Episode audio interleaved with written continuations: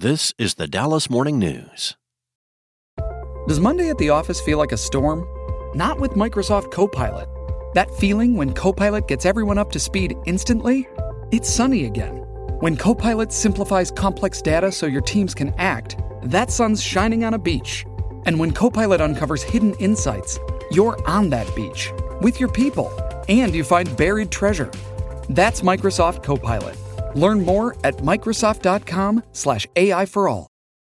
This is the Dallas Morning News. It's Friday, April 28th, and this is your Dallas Morning News. Today's forecast calls for thunderstorms with a high near 75 and a low near 53. Here are today's headlines. Dallas has approved its largest project yet 615 units for affordable housing via the city's 75 year property tax abatement program. The City Council on Wednesday approved a development agreement for a new four story, $177 million Northwest Dallas apartment complex, roughly 15 minutes from downtown. Council greenlit two 400 unit projects last year, which was the previous highest number of apartments the city had approved.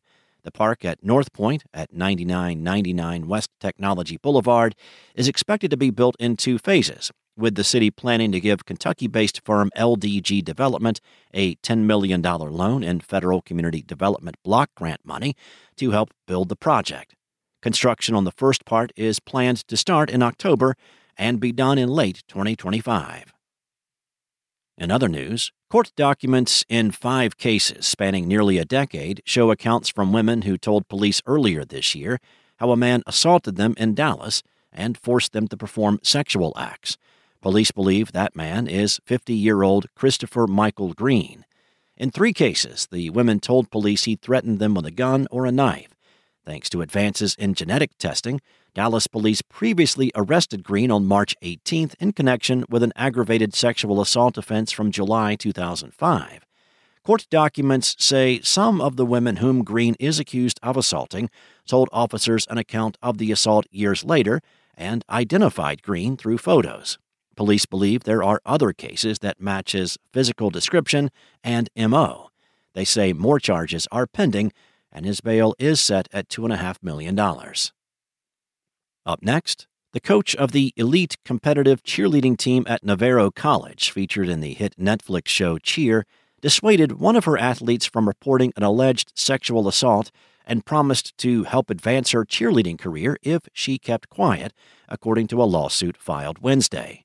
The lawsuit, filed in federal court in Dallas, names the Corsicana based college's coach Monica Aldama, athletic director Michael Landers, and the Title IX coordinator Elizabeth Pillins.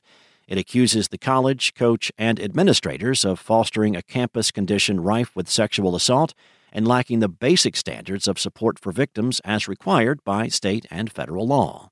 Aldama leads Navarro's renowned cheerleading squad, which earlier this month won its 16th national title. A film crew followed the 2019 squad as they competed, becoming the premise of the 2020 Netflix docuseries Cheer, which won multiple Emmys and has propelled some of the cheerleaders featured in the show to stardom. Cheer was renewed for a second season that premiered in 2022. And two members of the Trump train convoy, who harassed a bus belonging to Joe Biden's presidential campaign as it traveled through Texas in 2020, apologized for their actions Thursday, saying they regretted their efforts to intimidate campaign workers. The apologies from the convoy members, Hannah Ceh and Kyle Kruger, were part of a settlement for a lawsuit brought by four people who were on the bus as it traveled Interstate 35 between Austin and San Antonio on October 30, 2020, to rally people for the last day of early voting. As the bus moved, it was met by several protests, culminating in the highway harassment. According to the lawsuit, members of the convoy pulled in front of the bus, driving between 15 to 25 miles per hour on the expressway, which had a 70 mile per hour speed limit. The incident prompted the Biden campaign to cancel two events scheduled for the same day. Lawyers for the plaintiffs described the actions as a politically motivated conspiracy to disrupt the campaign and intimidate its supporters.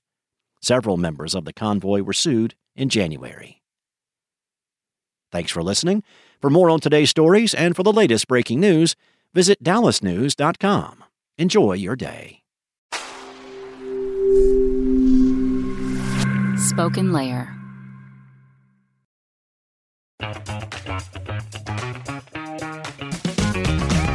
Hey there, I'm Dylan Lewis, one of the hosts of Motley Fool Money.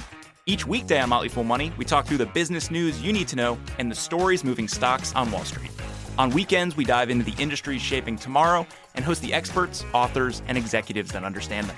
Tune in for insights, a long term perspective on investing, and of course, stock ideas. Plenty of them. To quote a listener, it pays to listen. Check us out and subscribe wherever you listen to podcasts.